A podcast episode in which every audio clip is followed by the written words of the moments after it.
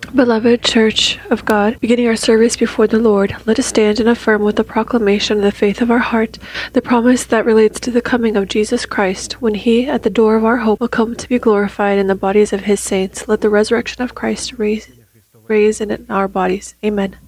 Let us bow our heads in prayer. Dear Heavenly Father, in the name of Jesus Christ, we are grateful to your holy name for this once again privilege to be in this place that your hand has outlined for the worship of your holy name. And so allow your inheritance in the name of the covenant of blood to be lifted to heights higher than us, and to break all burden and sin that binds us.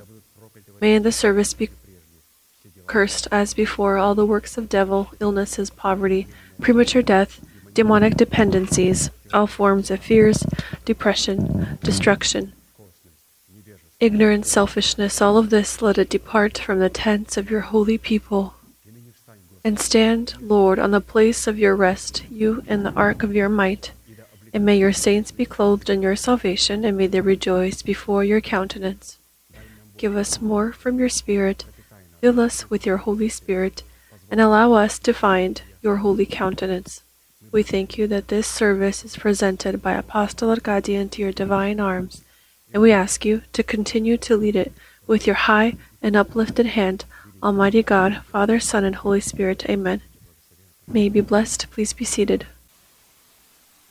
The book of Apostle Paul to the Ephesians, chapter 4, verses 22 through 24. That you put off concerning your former conduct the old man which grows corrupt according to the deceitful lust, and be renewed in the spirit of your mind, and that you put on the new man which was created according to God into righteousness and holiness and so the right to set aside the former way of life in order to clothe our bodies into a new way of life. And for this commending commandment, written by Apostle Paul and presented to us in the series of sermons of Apostle Arkady, there are three faithful foundational verbs and actions. This is to set aside, to renew, and to clothe.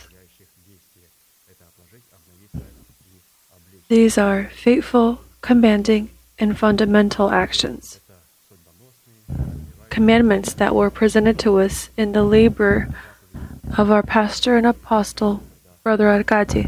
And I would once again like to tell those saints who are listening and to hear on the sermons on Tuesdays, Fridays, and Sundays to turn to the original where this sermon was said by our pastor because the church must remember the voice of their apostle. So the water, and we don't have just one of them.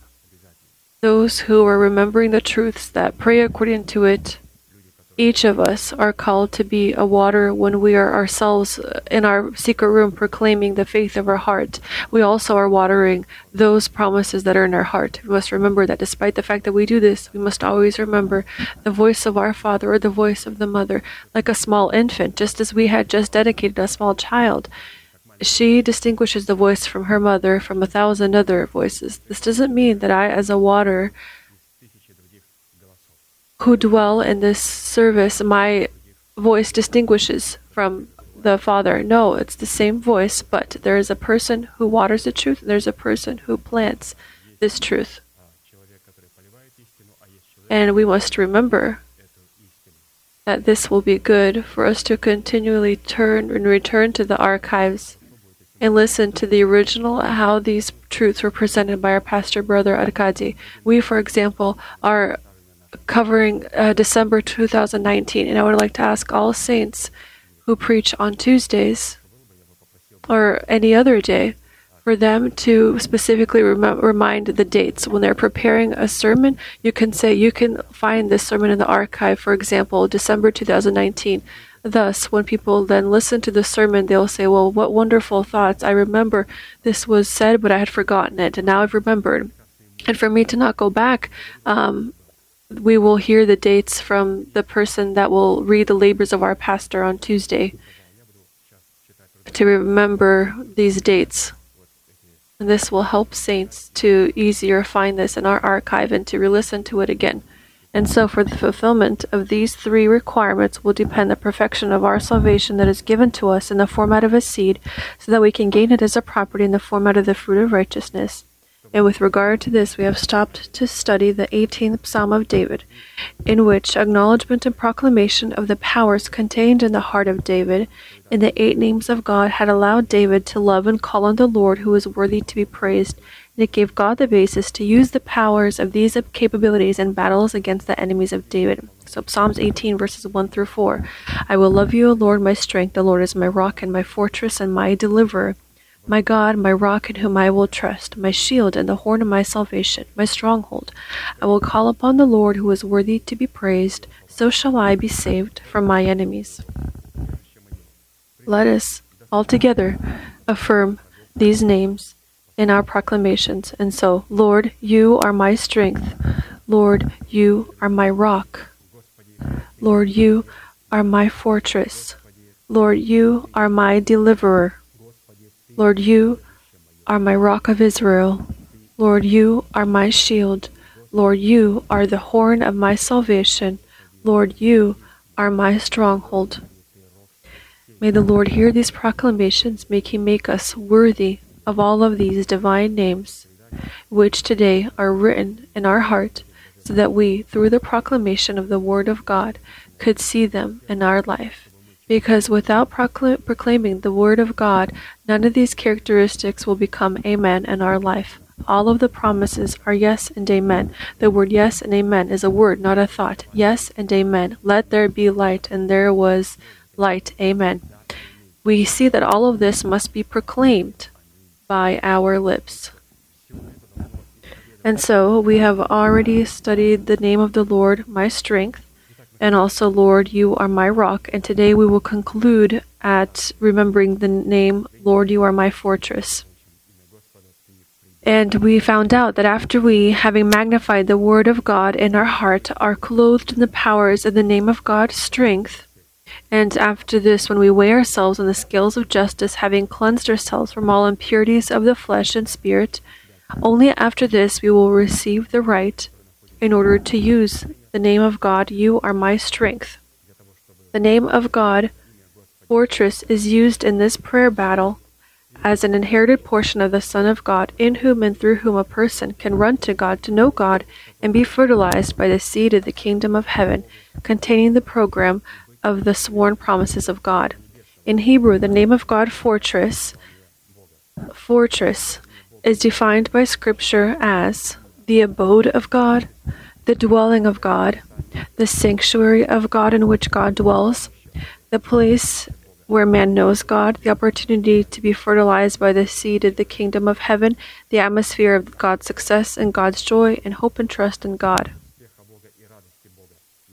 Practically, the fortress of God is a specific place where God dwells, in the limits of which we can acknowledge God and be fertilized by the seed of the kingdom of heaven. On this place where God dwells, a person can know God. And how do we know God? When we have the opportunity to be fertilized by the seed of the kingdom of heaven, when we hear the word in which there is a promise, the sworn promise. And when, for example, in our case, when Pastor Arkady speaks, we are sitting and everyone is sitting quietly, and we inside, though, are saying, Let it be to me according to your word. I accept this. Let it be to me according to your word. I think you all do this, and I do this as well we, with great respect, are listening. We don't yell, we're not loud. And inside we yell, Let it be to me, Lord, according to your word of this holy messenger. I accept this word. Let it be to me according to your word, we say within us.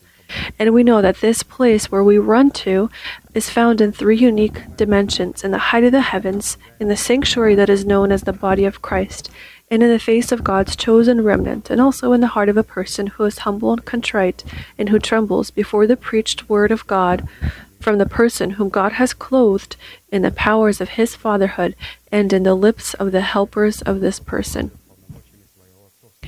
Thus, the verb draw near to God as to our fortress contains the abilities that give a person the ability to be fertilized by the seed of the promise that relates to the door of our hope with the fruit of which God will receive the basis to enter into battle over our body in order to destroy the power of death in our body, and with a sound to forever cast the old man out of our body, whose weapon is the power of death.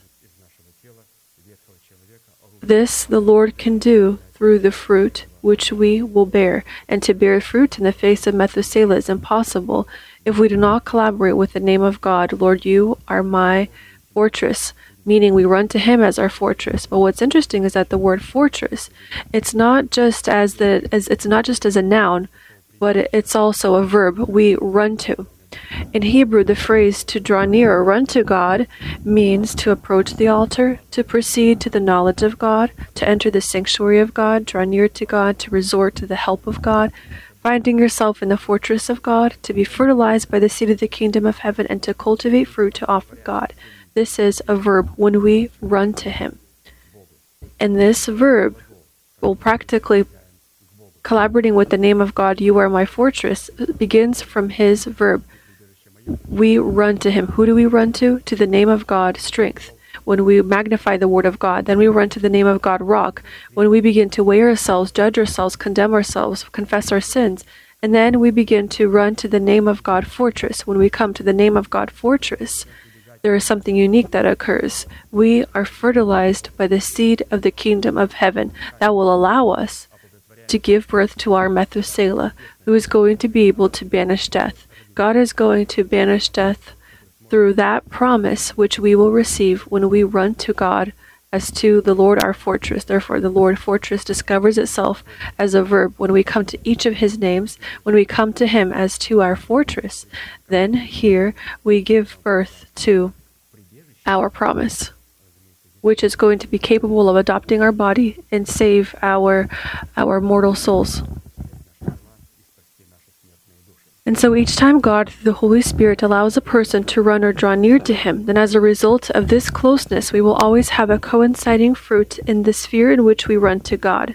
But also, like in the previous names of God, we should note that the presence of the fortress of God in one of the spheres of our life cannot be an automatic guarantee for its presence in other spheres. Because according to Scripture, for the presence of the fortress of God, each individual sphere of our life must be brought to a state in which the powers of God could exalt in this sphere and produce fruit of a fortress in the subject of our salvation. Thus, it is us who, in each individual sphere of our being, are responsible for creating a kind of atmosphere that could give God the basis to be our fortress. And we know that this atmosphere is the good soil of our heart that is capable of accepting in itself the seed of the Word of God and to produce fruit that coincides to the seed that was accepted. And for this purpose, just as we did in the previous names of God that are called to become the portion of our salvation, it was necessary for us to look at four classic questions. This is to define the name of God Fortress, the purpose of it, what price is necessary to pay, and also by what results and by what fruit should we define that we have an inherited portion in the name of God Fortress. And so the fourth question, which we are going to conclude today, again, how it sounds. By what results should we define that God is our fortress? In the realization of our calling that is comprised of the adoption of our body through the redemption of Christ, so that we are made carriers of a heavenly body. And we looked at seven signs, and today we will look at the eighth sign. And the eighth sign that our heart is a fortress for God and that we find ourselves in the fortress of God will be our ability to give God the basis to place us in Christ. If you remember, in the seventh sign, we had taken a look at how Christ can be found in us or can be placed in our heart. And in this eighth sign, we are looking at how t- how God gives us a base, the basis to place us in Christ. And as far as we allow Christ to be in us, in the same manner Christ will allow us to be found in Him. And as we had said, we are like uh, there's like an ocean and there is a ship. And however much water you fill it with however much water you fill this with it then sinks into the ocean coinciding to the amount of water that is that is filled in it. This means that as the as far as we allow the lord to dwell in us or rather as far as we allow the Lord to be in us, because we're so used to, we run to God saying, Lord, Lord, help me. He runs to us and he says, Can you open the door for me? I, we have gotten used to knocking to the Lord. When you knock, you will answer. When you seek, you will find. To those who knock, it will be opened. And then the Lord all of a sudden says, I am the first one who knocks. And He knocks on the door of our heart. We open our heart and allow Him to enter. And as much as we allow Him to enter, He says, Can I sit with you and can I dine with you? Who? I, a son? And the Holy Spirit. And we allow them in.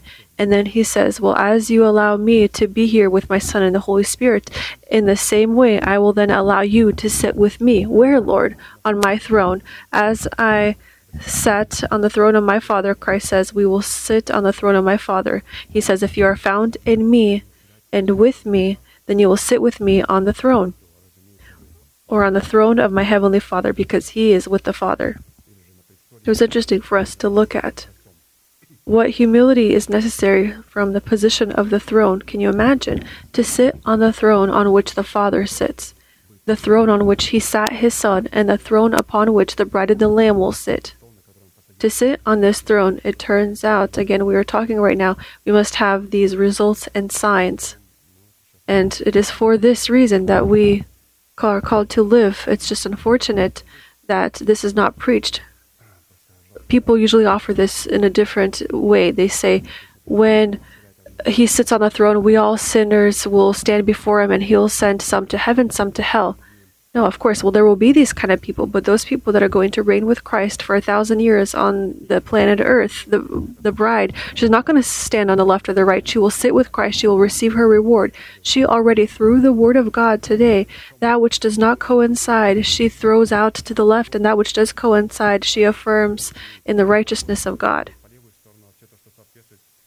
today we are enduring and facing what many will face before the white throne and we are conducting this white throne today so that then we don't end up there that we can actually be found in the position of which we are sitting on the throne with the father. And this is the interesting fate of saints. And so the eighth sign the lord gives us the opportunity to place us in Christ. And we looked at five components. Let us today look at the other components. There are 12 of them total we will turn to the sixth one.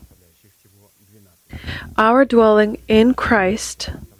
So again, our dwelling in Christ, in whom God becomes our fortress, should be defined by the presence of dignities in us that testify that we have wisdom, righteousness, sanctification, and redemption. When we have these four things, this means that we dwell in Christ Jesus. 1 Corinthians 2 Corinthians chapter 1 verse 30 but of him you are in Christ Jesus, who became for us wisdom from God, in righteousness and sanctification and redemption. Not just Christ, but you who are in Christ, meaning we ought to have these qualities righteousness, wisdom, sanctification, and redemption. These four things. Let us, uh, in summary, look at them. Wisdom that must not just be in Christ, but in us also, because in him we are in Christ. We are in Christ. Because it says, But of him you are in Christ Jesus. Wisdom is defined in Scripture as the fear of the Lord, which a person can be filled with in Christ Jesus by fulfilling a number of conditions, and these conditions are written about in Isaiah 11, verses 1 through 3. There shall come forth a rod from the stem of Jesse, and a branch shall grow out of his roots. The Spirit of the Lord shall rest upon him the Spirit of wisdom and understanding, the Spirit of counsel and might, the Spirit of knowledge and of the fear of the Lord. His delight is in the fear of the Lord. And he shall judge not by the sight of his eyes, nor decide by the hearing of his ears from this place of Scripture, there are four components that will allow us to the right to have wisdom that is going to be expressed in the fear of the Lord.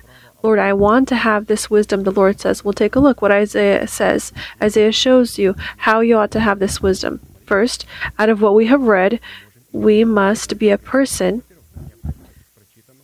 who will be a rod and a branch with an organized partaking to the root of Jesse. There shall come forth a rod from the stem of Jesse, and a branch shall grow out of his roots. So we must come and proceed from this root.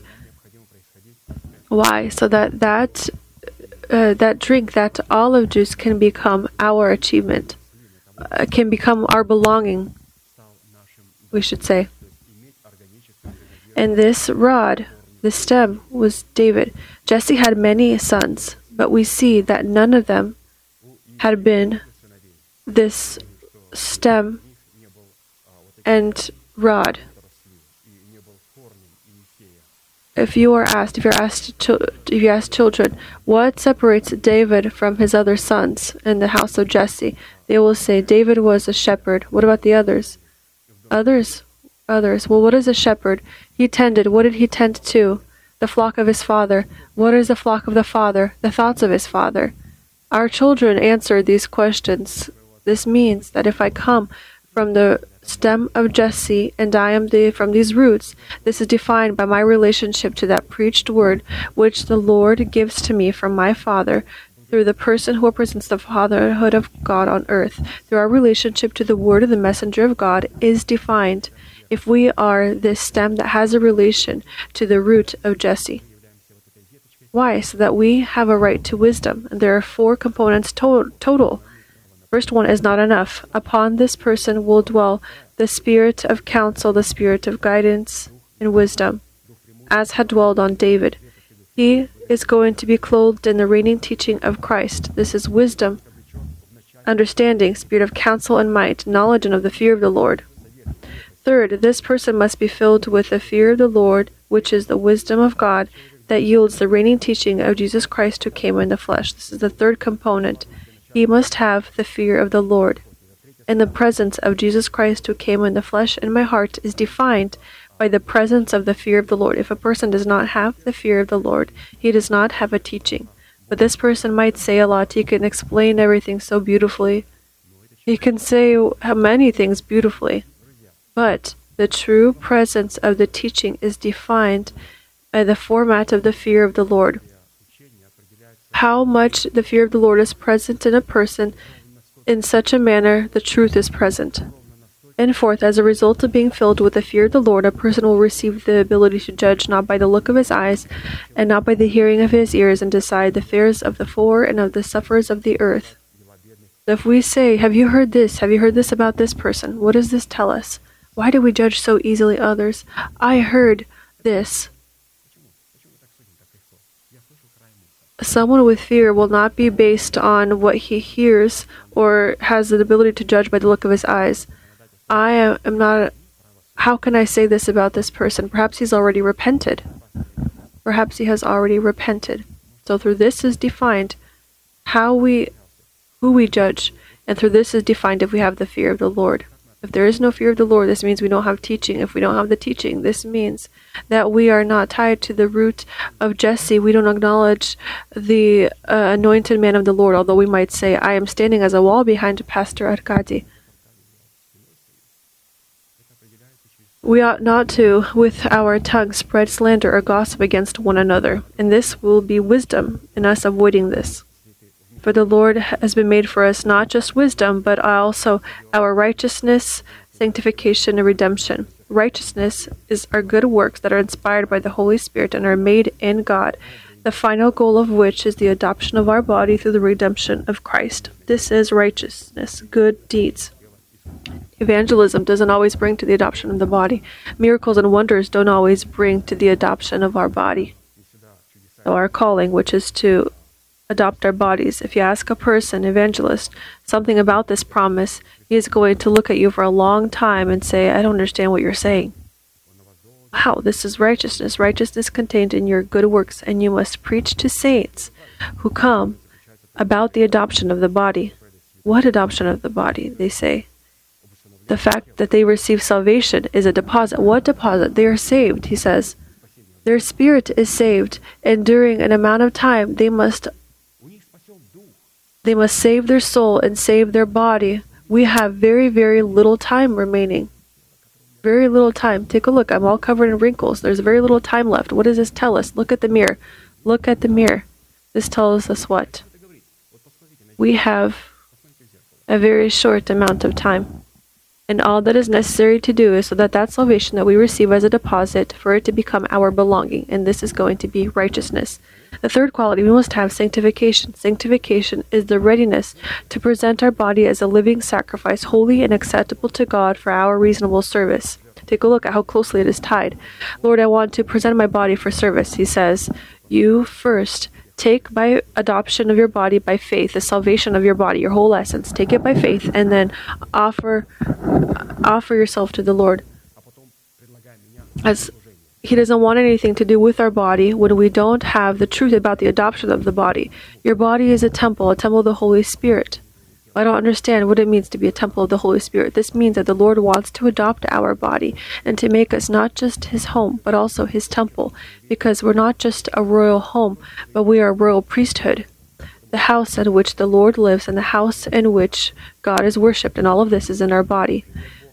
Therefore, Lord, when I in righteousness have understood that the goal and purpose of all of my good deeds are for the adoption of the body, and now through sanctification I present my body in which this information lives as a holy, pleasing sacrifice to God for reasonable service. And fourth, redemption. Redemption, as we have read. Of him you are in Christ, who has been made for us the wisdom of God, wisdom, sanctification, righteousness, and redemption. Redemption is called to become our pro- property only in Christ, because the price of our redemption before God is the substitutionary death of Jesus Christ. Let us take a look at how the 24 elders and the 24 uh, the four living creatures and the 24 elders related to redemption. For these people, the 24 elders and the four living creatures, redemption became their belonging. Let's take a look. Revelation chapter 5 verses 8 through 10. Now when he had taken the scroll, the four living creatures and the twenty four elders fell down before the Lamb, each having a harp and golden bowls full of incense, which are the prayers of the saints. And they sang a new song, saying, You are worthy to take the scroll and to open its seals. For you were slain, you have redeemed us to God by your blood out of every tribe and tongue and people and nation. You made us kings and priests to our God, and we shall reign on the earth. They thank Jesus for what he has done for them. And then what do they say after this? They say, You were pierced for us, slain for us, and you redeemed us. This we receive as a deposit, and now Pastor says true redemption must become our belonging, our property. Take a look at what they say further along, what these four living creatures and 24 elders say. And you have made us, made us in Christ, made us, meaning collaborated. We collaborated with you, not just in the covenant of blood, but also in the covenant of salt. We collaborated with you. You made us kings and priests to our God, and we shall reign on the earth a thousand years, and then we will sit eh, with Christ Jesus on the throne. It means that we don't just thank for the blood, we think we will thank it always. But if after this we don't say, You have made us, we have collaborated with you. Where in the covenant of salt? Pastor writes, At the same time, I want to remind you that everything that we can have in Christ Jesus, including our redemption, can be ours only one way through the proclamation of the faith of our heart. This was an interesting sixth component for us. We ought to have wisdom from God, righteousness from God, sanctification from God, and redemption from God and in God. These four qualities must become our property.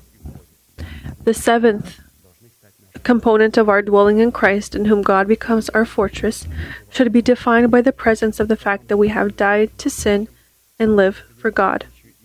Or, according to signs that we have been freed from the law of sin and death.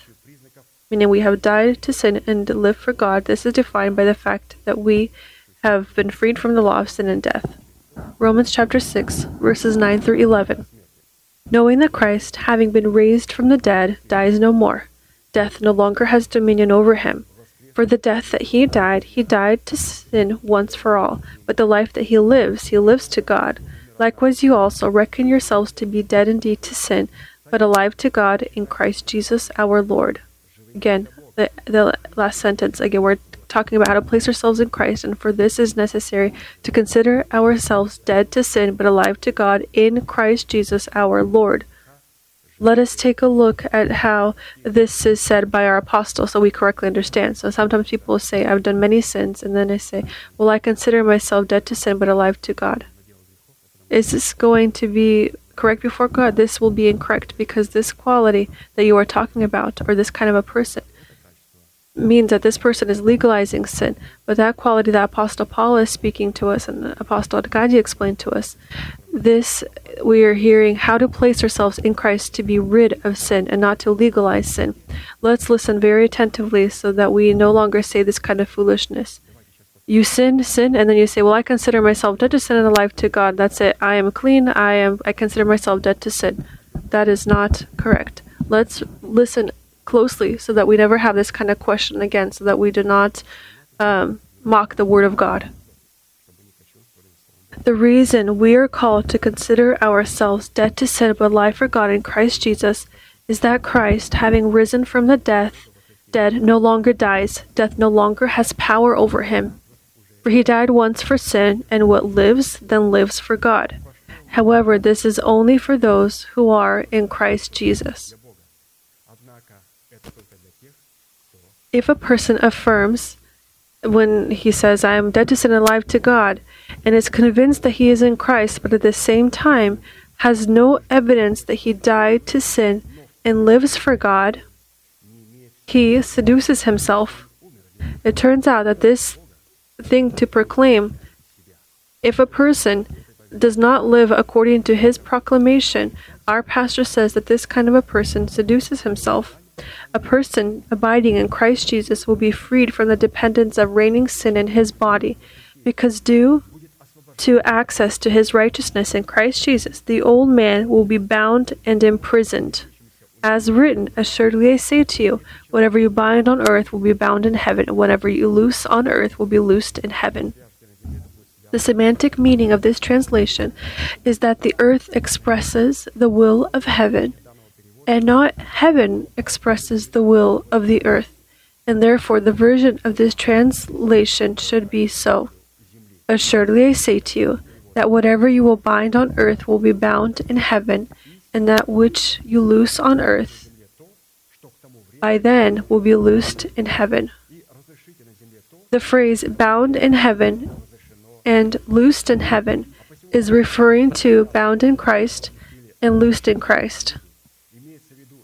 That is why we proclaim being still in the slavery of sin, having reigning sin. We ought to proclaim, Lord, I consider myself dead to sin, but alive to God. Not to say that I am legalizing sin. God is not looking at this. No, God looks at this. This proclamation is to place me in Christ Jesus, only in Christ, because in Christ, God has already bound this sin in Christ Jesus, He has already delivered us from this sin. That's why, through proclamation, we place ourselves in Christ Jesus. We cannot bind the old man in our body outside of Christ and independently of Christ. All the power that is given to us on earth is given to us in righteousness of Christ Jesus, in whom God raised us up and planted him alongside the right hand of the throne of the heavenly Father. Ephesians 2 4 through 7. But God, who is rich in mercy because of his great love with which he loved us, even when we were dead in trespasses, made us alive together with Christ.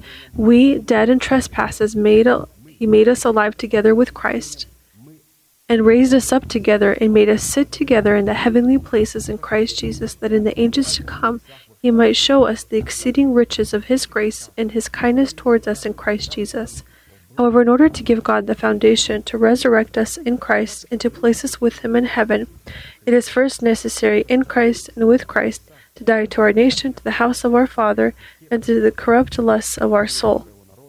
We need to understand that resurrection in Christ Jesus is possible only in one case if we have endured death with him, in which we, with the law, died to the law, to live for the one who died for our sins and who rose for our justification. Romans 10, or rather 8 verses 1 through 2. If we do not have in ourselves, there is therefore now no condemnation to those who are in Christ, who do not walk according to the flesh, but according to the Spirit. Therefore, if we do not have in ourselves death to sin, we can in no way be placed in Christ Jesus, and therefore we cannot have access to the limits of the fortress of God outside of Christ. But this proclamation that we do, I consider myself dead to sin and alive to God, it is given only to place us in Christ. And in order for us to have the legal right to resurrection, not just resurrection, but to being united with Him in the likeness of His death, so that having been united with Him in the likeness of His death, we can be united in the likeness of His resurrection, we have to understand that this proclamation is not to legalize sin and with ease. We look at and say, you know, I sinned. I, for example, had resented you and and I had slandered against you, and I come up to you and I say, You know, I've considered myself dead to sin and alive to God, therefore everything is fine. No one does this. No one ought to do this. This is not supposed to be done in this way. Scripture says that we're called to express this to God. Lord, I consider myself dead to sin and alive to God because God says with the tongue of eternity and not with the language of time. In time, we don't yet meet the standards of perfection, but God in Christ Jesus views us as perfect. Therefore, we ought to move to the uh, language of eternity. We can never have the qualities of Christ if we are going to speak with the language of time. The language of time is, I have sinned, forgive me. And the language of eternity as I thank you, Lord. In Christ Jesus, I consider myself dead to sin and alive to God. I accept this grace. Let the grace reign in me through righteousness. The essence of this, to call the inexistent as existent, is for the reason or the purpose of receiving the legal basis to this perfection. To give God the right to move through this language of eternity. If we always speak with God with the language of time, then this is going to be, Lord, forgive me, Lord, forgive me, Lord, forgive me. Forgive me, forgive me. Forgive me. This is the language of time. Pastor, forgive me, I shouldn't have said this. Forgive me, I violated this or I've done this. This is the language of time, and this is fine. Forgive me, forgive me. This is I'm 50 years old. I'm 80 years old. Forgive me, please. 90, 120 years old. Forgive me. This is the language of time. And this, forgive me, please, is always going to be present because of the language of time. But it is necessary for us to speak with the language of eternity. That which Christ had done. This is the language of eternity. I call this inexistent as existent, but I do not ignore the language of time. If I've offended my brother, I ask for forgiveness. And this is very important. The language of time is to repent before saints and before the one whom you have hurt. But to no longer sin, we need to use the language of eternity to call the inexistent as existent, so that I have the legitimate legal right to be clothed in these virtues. This is the interesting seventh component, the eighth component of dwelling in Christ, in which God becomes our fortress, should be defined by the presence in our spirit that testify of signs that we are the carriers of resurrection. 1 Corinthians 15, verses 22 through 23. For as in Adam all die, even so in Christ all shall be made alive, but each one in his own order. Christ the firstfruits after those who are Christ at his coming.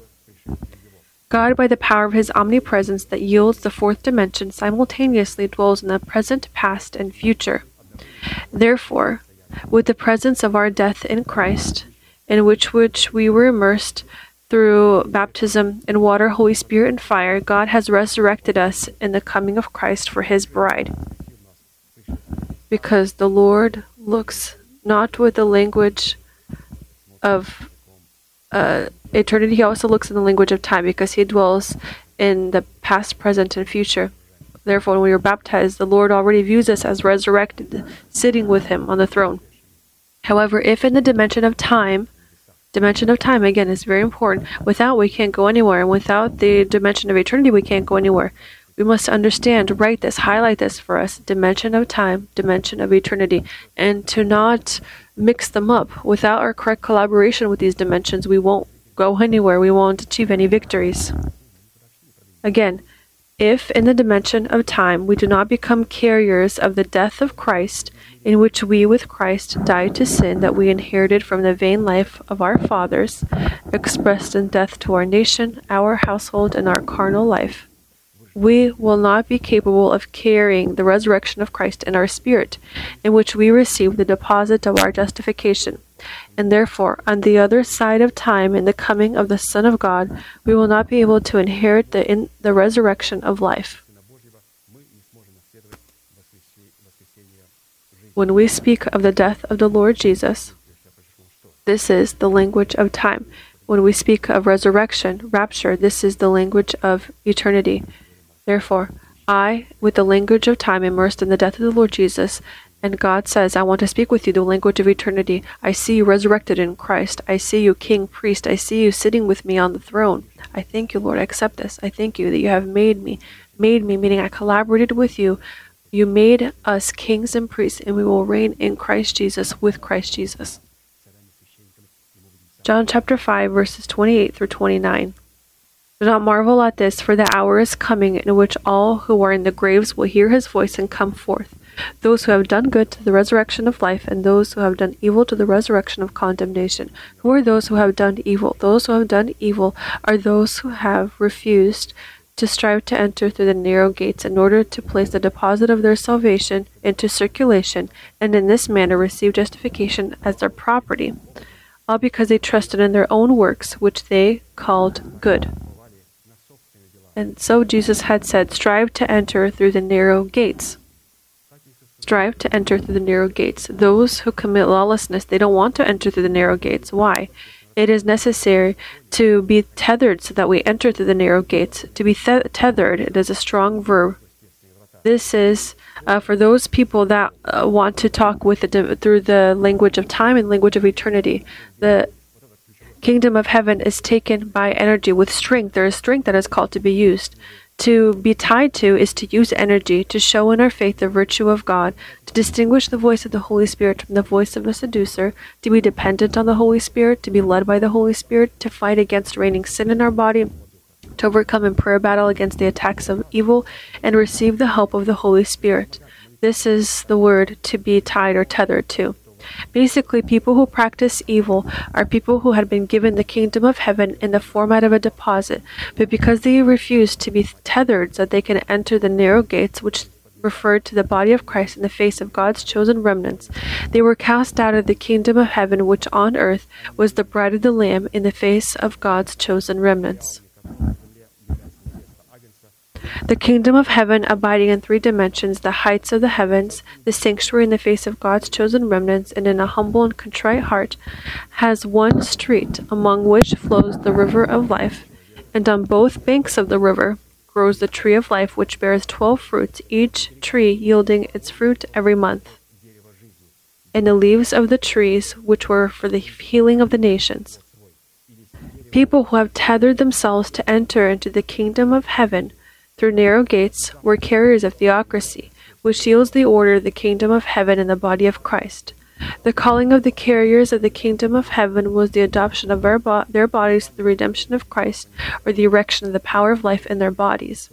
Whereas those who refused to enter through the narrow gates had many streets, on which the wicked leaders watered them with the fierce wine of fornication since the structure of such assemblies was either a democratic system or a system of dictatorship, where pastors are selected by way of majority vote, or a dictatorship, where a person comes and says, The Holy Spirit sent me, He has given me another gospel. This all is very dangerous. These are the wide gates, either a democratic structure or a dictatorship.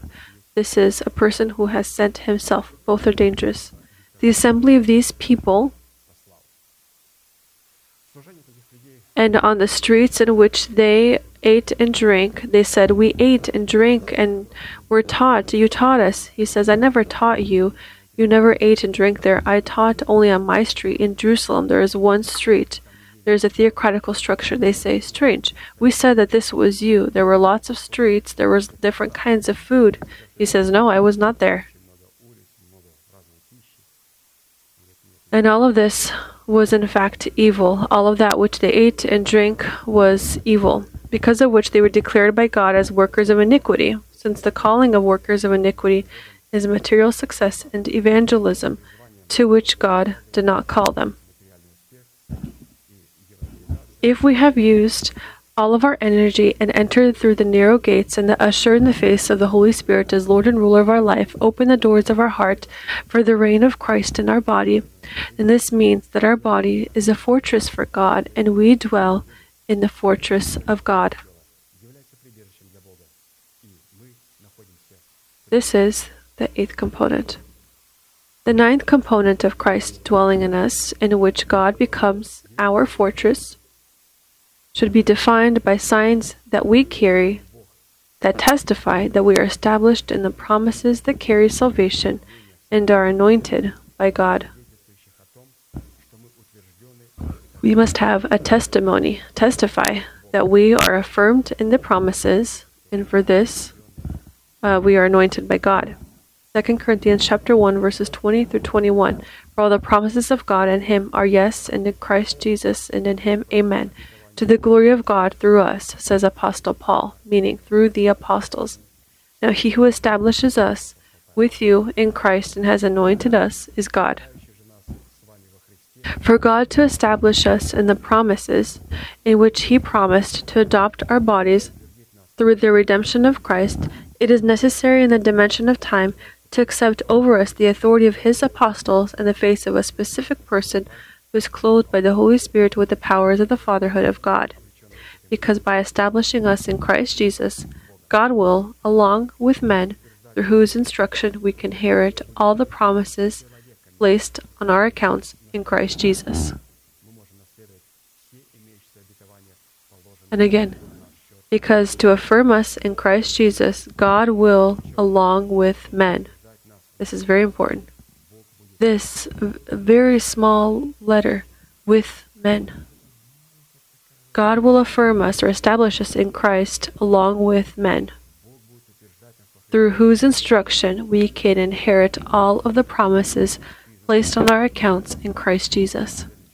God is going to, with these people, not just through these people, but with these people, He is going to grow us he is going to prepare us with these people or with the person with whom or through whom we receive these revelations, this grace. We don't just receive through Him, but we together with Him will receive this glory that God has prepared for His church. And we must understand this that God, through them, makes all the promises yes and amen in Christ Jesus, but also He does this with them and for them together, and he uses them. And he can take his messenger, and for the church, as Apostle Paul says, I fulfill the weaknesses in my body. In order to not hit the church, Apostle accepted the hits upon himself. Apostle Paul did. He had uh, died. He was close to death many times, and he's asked, "What? Why is this happening with you?" He says, "You want this to happen to you?" I'm afraid no one will remain in the church. He says, I accept these hits for you. Why does God take the person whom he clothes in the powers of the fatherhood of God, who represents the interests on earth, and why does he break him? In order for there to be new positions opening in the church? No, when God breaks his messengers, all the doors are closed, and it is written on the door. We no longer accept applications. We don't accept any other positions. God begins to do something, and we must understand. And when God uses the holy person, the messenger of God, Scripture says, for the glory of God through them, that He is using our pastor. He is used. He used Apostle Paul, Apostle Peter, and other apostles. I was always astonished. What a strange fate!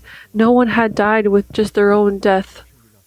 They all were plagued or martyred. All of them were ill, ailing. They were hit. They were killed. Lord, why? In order for them to share one reward with the church.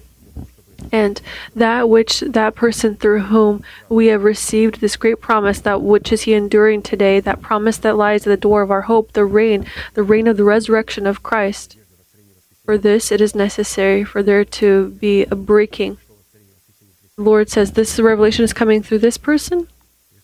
It is necessary for this to come to power and to have a legitimate status. For God, it is necessary, as Christ, to break a person. Why did he break the apostles? To give the church together with the apostles, not through them, but with the apostles, this great reward. That's why the Lord breaks his saints who represent his interests in order for us together with them to be able to receive the power of resurrection. That's why Christ was broken He was brought to contrition on Golgotha in order to resurrect. That's why we must understand that we must see the marking of God, that God will never allow access to resurrection if he doesn't see the presence of death. And death is revealed in contrition when God takes the vessel, brings it to contrition, and the church then receives the legal right to proclaim. There is a very high price behind this word. Let the resurrection of Christ reign in our bodies. Lord, all right. I, and he says, I will give this through contrition, and he breaks. And how we react, react toward this, how we understand this, how we see this great glory, this hand of God that stands behind all of this, that God is bringing us very closely to resurrection because he reveals himself very strongly in the death of the Lord Jesus for resurrection because he has very closely approached resurrection of Christ in the body of his saints. To affirm us or establish us in the promises with the apostles, God will do through Hiram and his messengers, who will build our house out of precious stones and cedar trees. 2 Samuel chapter 5 verses 11 through 12. Then Hiram, king of Tyre, sent messengers to David and cedar trees and carpenters and masons, and they built David a house. So David knew that the Lord had established him as king over Israel and that he had exalted his kingdom for the sake of his people Israel. And so here we have Hiram. Here we have other personas, but let's start with the name Hiram. Hiram, the king of Tyre, means from favorable or noble descent. And this is an image of the Holy Spirit, whom we are called to accept as Lord and ruler of our life if our conscience is cleansed from dead works of religious virtues that come from the flesh. And then, in our cleansed conscience that represents the good soil of our heart, through the preached word of the apostles, the truth of the reigning teaching of Christ will be engraved. When we have this, the Holy Spirit is presented as Hiram, king of Tyre. If our heart is not a place in which the truth of the teaching of Christ is engraved in the twelve foundations of the walls of Jerusalem, then our heart will not be able to accept the Holy Spirit and distinguish him from the seducing spirit. To define in ourselves that we have truly accepted the Holy Spirit as Lord and ruler of our life, should be done by the presence of the messengers of the Holy Spirit, the presence of building material, and the presence of masons and carpenters. These three components ought to be at, ought to be present, which will conduct this work. It is these three things that are called to build our body into a spiritual dwelling and a holy place. And let us, in summary, look at what they represent. The messengers of Hiram are apostles, or people who are clothed in the powers of the fatherhood of God. And the stones, for the foundation of the home, and cedar trees, for the building of our body into a spiritual dwelling, is an image of the revelations of the Holy Spirit in the lips of the messengers of Hiram. And the carpenters and masons of Hiram that build our body into a spiritual dwelling and holy place is an image of our spiritual capabilities that we gained in the revelations of the Holy Spirit who reveals the truth in our heart through instruction in faith. So the Mason is when we begin to renew our thinking with the spirit of our mind. We have the messenger, uh, Hiram, because our heart is cleansed from dead works. We have Hiram, we have sealed the truth, the teaching of the word. Then he sends his messengers, gives us building material, and we, my uh, masons and carpenters, began to build together with the Holy Spirit and to build this building. And so if we if it if we are successful in discovering these personas in ourselves and our body is built into a spiritual dwelling and holy place then this means that we are a fortress for god and god is our fortress. We must find in ourselves all these personas. This is an interesting ninth component. The tenth component of christ dwelling in us in which god becomes our fortress should be defined by the presence of signs in us that testify that we are independent of religion, social class, and gender. It is only that person who is in Christ. Galatians 3:26 through 28. For you are all sons of God through faith in Christ Jesus. For as many of you as were baptized into Christ have put on Christ. There is neither Jew nor Greek, there is neither slave nor free, there is neither male nor female, for you are all one in Christ Jesus. In this place of Scripture, being clothed in Christ occurs when we make a covenant of blood, salt, and rest with God in the baptism of water, Holy Spirit, and fire, as written, For as many of you as were baptized into Christ have put on Christ. We should note one irrefutable truth that the initial making of a covenant of blood, salt, and rest with God in the baptism of water, Holy Spirit, and fire is the deposit that we must put into circulation so that the components of the covenant of blood, salt, and rest made in the baptism in water, Holy Spirit, and fire become our belonging. In other words, making a covenant of blood, salt, and rest with God in the baptism of water, Holy Spirit, and fire is not a one time action, but a process in which we, through instruction in faith in obedience to the truth, are called to grow into the full measure of the stature of Christ.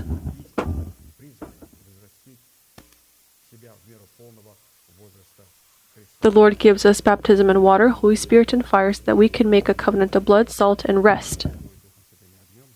And we see that this is not a one time this is this is one baptism, one covenant. But why did God offer it to us in this triplicity? So that what is carnal can become spiritual. Because it is necessary for a certain process to occur. The Lord did not offer water, Holy Spirit, and fire, covenant blood, salt, and rest as an alternative. And of course, if we uh, say alternative, then someone will say, Well, how should I be saved as a brand of fire? I want to live for myself and then repent before death. People, many people, went to church, sinned quietly so no one would see, and then repented right before death. Is this alter an alternative that I can choose? No. Pastor has said that baptism is one baptism, it is one faith, one covenant. There are not three alternatives. We select oh, I don't want to pay a really high price. I just want to be saved. I will just be baptized in water. My name will be written in heaven, and that's it. No, there are not three different alternatives. This is given only for us to be able to grow in the full measure of the stature of Christ. And this is done so. And here we see that in Christ Jesus, when we are found in Christ, there is no male or gender. Let us remember what this is referring to because looking at this, it is necessary, not just in the church. In the church, there is no male, female. Uh, the Slavic people had to fight a long time for them to stop saying the sisters uh, must not preach in the church. Well, all right, then the sisters begin to say poems in the church. They say sisters have no right to open their mouth. She says, okay. They begin to prophesy. And she begins to control. Why did was a woman led to this in the church? Because these people are not Christ, and men don't act or behave correctly to the sisters, the woman. In Christ, there is no male or female. We must see in ourselves the quality of male and female, so that in the church we don't separate. We say, You are a woman in the church, therefore you must be quiet. Let us take a look at these qualities in us. Uh, the female function in the spirit of a person who is found in Christ is a supernatural ability and readiness to fertilize oneself with the seed of the preached word about the kingdom of heaven. This is the readiness, or in other words, when we are a good soil in order to receive the seed of the word of God. Whereas the male function in the spirit of a person who is found in Christ is a supernatural ability to proclaim the faith of the heart, and thus be fertilized by the seed of the kingdom of heaven, and grow the seed of the kingdom of heaven into the fruit of righteousness. If we have the ability to fertilize ourselves with the seed of the word of the about the kingdom of God that we hear, then our body becomes a fortress for God, and God in Christ becomes our fortress. So if we are fertilized by the seed of the word that we hear, and when we proclaim the faith of our heart, this means that the Lord is our fortress. So in Christ Jesus, there is no male or female gender. This is only for those saints who know and understand the functions of the male and female, how they are expressed, and when we have both of these functions. There's also no slave nor free. This also is not relation to church to, to me, meaning when I renew my soul, my thinking with the spirit of my mind, there is then no difference. It becomes as one. My soul then has the mind of Christ. There is no more slave, there is no more free. This free has renewed my thinking, my slave. There's no male or female. Why? Because I saw in myself this male and female function. All of this is found in us.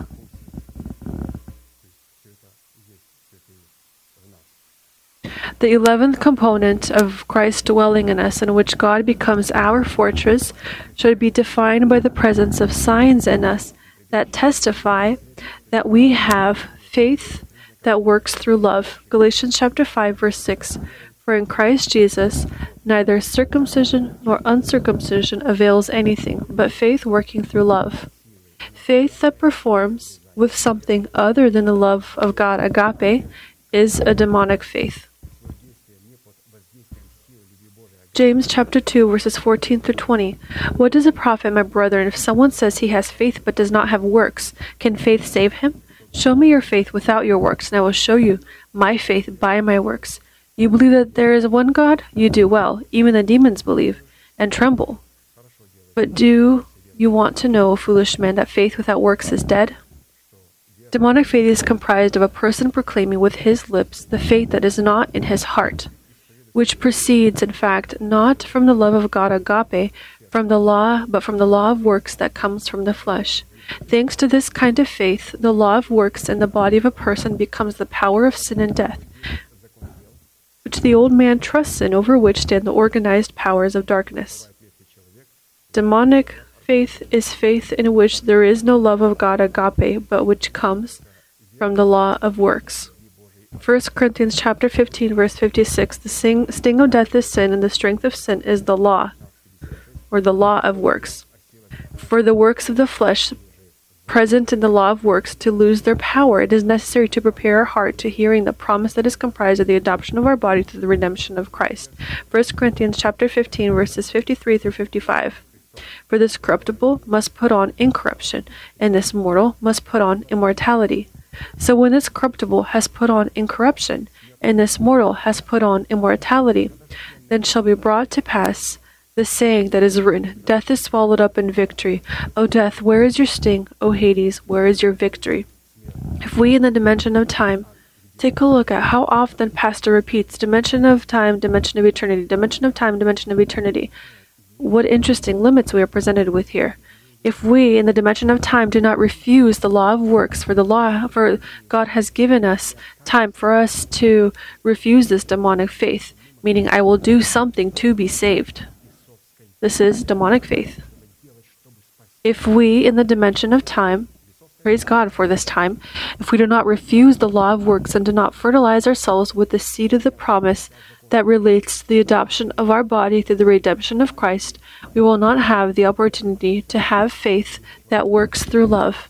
And therefore, our body cannot be a fortress for God, and God cannot have the basis to be our fortress. And so, in the dimension of time, the Lord delivers us and frees us from demonic faith. Demonic faith expresses itself in the law of works. Behind the law of works stands the law. The law of Moses and behind the law of works is death itself. Therefore, time is very valuable in order for us in this time to demonstrate the love of God, agape, or the faith of God. Because we might do a lot of good works, but all of this is going to are going to be dead works. Scripture says you can give up all that you have and give up your body to be burned, but if we have not love, then Scripture says there will be no benefit from this, for this faith is demonic. And the twelfth component of our dwelling in Christ, in which God becomes our fortress, should be defined by the presence of signs in us that testify that we have the guarantee of rapture. First Thessalonians chapter 4 verses 16 through 17 For the Lord himself will descend from heaven with a shout with the voice of an archangel, and with the trumpet of God, and the dead in Christ will rise first. Then we who are alive and remain shall be caught up together with them in the clouds to meet the Lord in the air, and thus we shall always be with the Lord. Of course, not all those whom we buried as believers will be resurrected, and not all believers who survived at the coming of the Lord for his bride will change or transform in the blink of an eye and be raptured in the clouds in a meeting with the Lord in the air because not all those who remain living during the time of resurrection were found in Christ. And therefore, not all who remain living will be transformed, and consequently, not all will be raptured to meet with the Lord in the air. Luke 17, verses 26 to 37. And as it was in the days of Noah, so it will also be in the days of the Son of Man. They ate, they drank, they married wives, they were given in marriage until the day that Noah entered the ark, and the flood came and destroyed them all. Likewise, as it was also in the days of Lot, they ate, they drank, they bought, they sold, they planted, they built, but on the day that Lot went out of Sodom, it rained fire and brimstone from heaven and destroyed them all. Even so will be in the day when the Son of Man is revealed. In that day, he who is on the housetop and his goods are in the house, let him not come down to take them away. And likewise, the one who is in the field, let him not turn back. Remember Lot's wife. Whoever seeks to save his life will lose it, and whoever loses his life will preserve it. I tell you, in that night there will be two men in one bed. The one will be taken, and the other will be left. Two women will be grinding together. The one will be taken, and the other left. Two men will be in the field. The one will be taken, and the other left. And they answered and said to him, Where, Lord? So he said, Where the body is, there the eagles will be gathered together. According to this warning, it follows that the day in which the Son of Man will appear to take his bride from the earth will simultaneously coincide to the time of the days of Noah and Lot. So, what did they do in the days of Lot? They ate, drank, purchased, sold, planted, and built. In the days of Noah, they ate, drank, were married. Pay attention, between the days of Noah and the days of Lot, there is only one common fact People ate and drank in both days. In the future, there is a cardinal difference. In the days of Noah, they married, while in the days of Lot, they bought, sold, planted, built. When there was there there was uh, during that time of Lot, there was homosexualism, there was boyfriends, girlfriends, all of this evil of different homosexuals they did not marry. But in the days of Lot, people purchased, bought, sold, planted, built. The fact is, is that in the described days of Noah and the days of Lot, the Holy Spirit in fact defined the state of his church, or what will happen in the midst of his people who call themselves his church when Jesus returns in order to take his church out of the world. Returning to the days of Noah, it should be noted that it was the most amazing and surprising in its scientific and technological progress civilization exterminated by the waters of the global flood. Before the coming of Christ, civilization and its technical progress will quickly uh, hasten. And when it hastens and it hurries, this means that civilization is coming to its complete uh, destruction. And this is what will happen as it was in the days of Noah. Civilization came to its peak and it was exterminated by the waters of the global flood. And now let's study the phrase ate and drink, which tells of the state of the nation of God in the days of Noah and the days of Lot, and the day that will be when the Son of Man returns to those who are his. As in Hebrew, so in the original Greek language, the meaning of the phrase implies not only ordinary food and drink, but also food and drink of the human mind, which are human thoughts. As it is written in Proverbs 23 7, For as he thinks in his heart, or in his soul, so is he. They ate and drank. The thoughts of the human mind.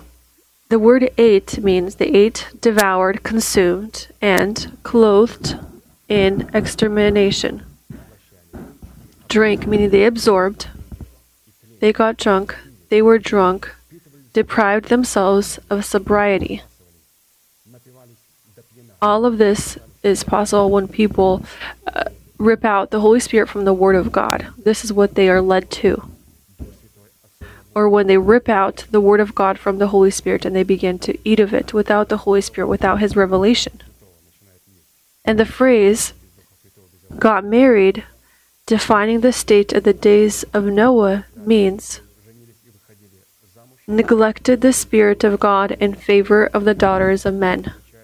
Genesis chapter 6, verses 1 through 13 says, Now it came to pass when men began to multiply on the face of the earth, and daughters were born to them, that the sons of God saw the daughters of men that they were beautiful, and they took wives for themselves of all whom they chose. And the Lord said, My spirit shall not strive with man forever, for he is indeed flesh, yet his days shall be one hundred and twenty years.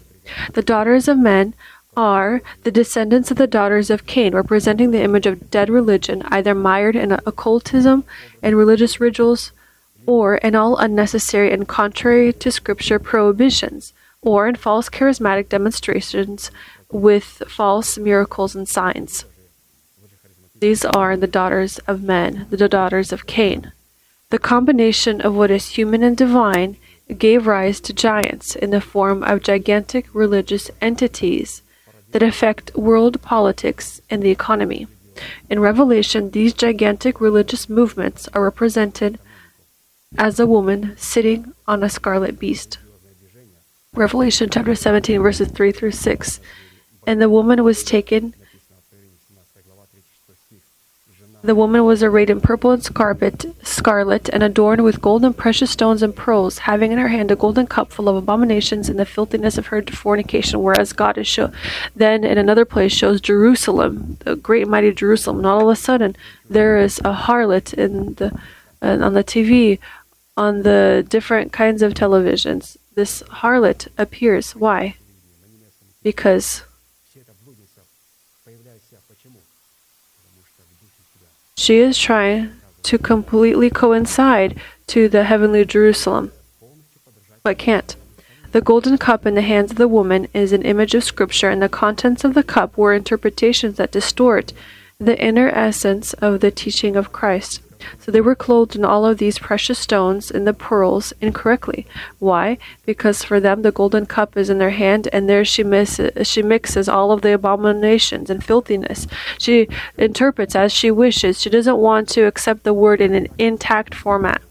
And now let's turn to the days of Lot, and the days of which they ate, drank, but also brought, sold, planted, built, which will correspond to the general state among the people of God when the Son of Man appears to rapture those who wait for him. Instead of building his building on an unshakable foundation of Jerusalem, consisting of twelve precious foundations, he built his building on the sand, where there was no need to pay a price for the foundation of this house.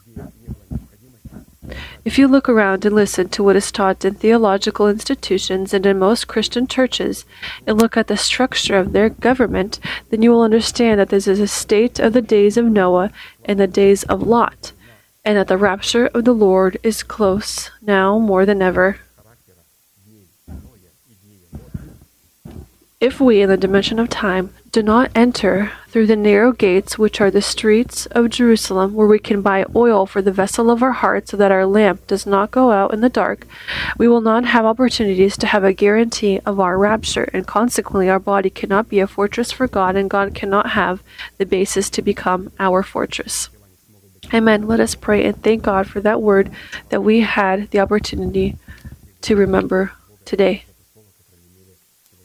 Dear Heavenly Father, in the name of Jesus Christ, we thank you for the great privilege to be found in this place where your hand which your hand has outlined for the worship of your holy name. We thank you that upon this place dwells a remembrance of your name, because you, Lord, upon this place have allowed us to hear your truth, your teaching. You have allowed us to place this teaching, this truth in our heart. And you have said we do this that we can stand before you as a continual remembrance. And we define that upon this place dwells a remembrance of your name. When on this place we hear your words, when we see the ladder that is standing here on the earth and that is touching heaven, when we see the angels of God that rise and descend, we hear those truths, those proclamations that we proclaim today. We thank you, Lord, for your divine language, the language of time and the language of eternity. We do not neglect one or the other, and we, with the language of time, and with the language of time, Lord, if we have not if we have not yet cast away our vain life of our forefathers, we cast away, we proclaim that we have set aside the vain life of our forefathers, died to the vain life of our forefathers, through which curse enters our life. Speaking with the language of time, we today repent before you. Speaking with the language of time, we come to you today with our heart, with our distorted, with our wounded honor. We come with sin that has grasped onto us. We come to you with our illnesses, our weaknesses, that you can heal us, so that you, Lord, can restore us, so that you can save us. We come to you, Lord, and we speak with you through the language of time. And we thank you for the language of eternity that in Christ Jesus you have raised us, you have sat us in heaven with Christ Jesus, and we are going to reign with you. We thank you, Lord, for that truth that you have given us. We thank you that you have given us the opportunity to hear and understand the voice of the person who represents for us the fatherhood of God on the earth. We know his voice and we have not forgotten it. And we ask you, Lord, for your mercy to hurry for goodness for our soon meetings, that we can again hear his voice so that it can pass along to us that good news that you have placed on his heart. And there is a lot, there is a lot which you want to make the belonging of our heart, the belonging of our proclamation. And we, Lord, with patience, wait. We acknowledge that the language of time and the language of eternity is found in your hands. We worship and bow down before you and are found in trembling before the time of God. And we simply pray and ask you, Lord, for your mercy to hurry for goodness for us, so that our pastor can give to us that spiritual gift which he has for the affirmation of our souls. We thank you for this fellowship, this truth that we hear. We, Lord, are preparing our heart to accept those revelations that you have prepared for us in the future services. We thank you for the atmosphere of brotherly love that dwells in this place, and we thank you that upon this place does not dwell demonic faith. Upon this place dwells the faith of God, because we love one another with the love of God agape, and this atmosphere is present here, and it is expressed in your divine order. We love your divine order. We magnify your word we forgive one another and we are ready to stoop down to one another's level. We refuse to bring uh, to spread any kind of gossip. We refuse to judge anyone in those spheres for which we do not carry responsibility because we have the fear of the Lord. We have the fear of the Lord because you have placed this fear of God in the face of your Holy Spirit and the Word of God in our heart and you have placed it there because we have made a decision to cleanse our conscience from dead works and to place through the acceptance of your messengers into our life. Accept that material that they have given to us. And we, Lord, strive, tie, are tied to take these precious stones, to take these trees, cedar, and to begin to build ourselves into a spiritual dwelling in a holy place to bring you sacrifices that are going to be pleasing to you. We thank you, Lord, for the beauty of your word and for the Holy Spirit who uncovers for us the significance of this word. We thank you for your church, your Zion. We thank you for those through whom you have passed along and through whom you plant in us this word. We pray, Lord, that you also give mercy to the waters, that they can dwell in full humility, full meekness in the contrition of their spirit. We thank you for those saints whom you are bringing through contrition today to give resurrection to your church. We see now more than ever through that which you are doing in the church that time has come near. Through that which you are doing in this world, how we see how the world cries out to you.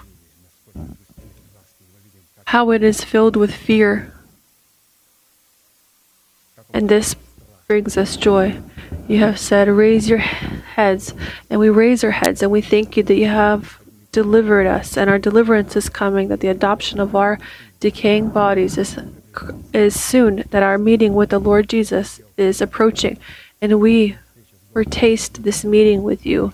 We foretaste this meeting with the holy face of our Heavenly Father we foretaste this great privilege in Christ Jesus to sit with the Father in the arms of the Father in the den of Abraham. We thank you for this mercy and this wisdom, and for this faith that you have uncovered for us in your word through your messengers. We accept this word in our hearts. We renew our thinking with this word and we proclaim it with our lips. Our Almighty God, Father, Son, and Holy Spirit. Amen.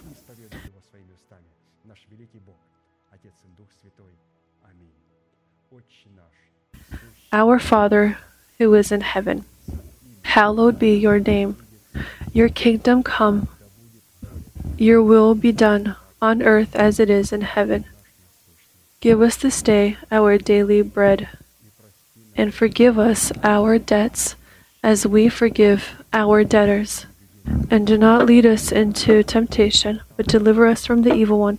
For yours is the kingdom, and the power, and the glory forever. Amen. We will conclude with our unchanging manifestation.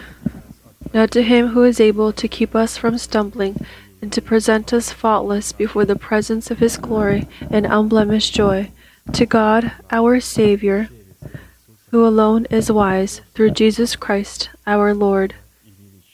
Be glory and majesty, dominion and power, both now and forever.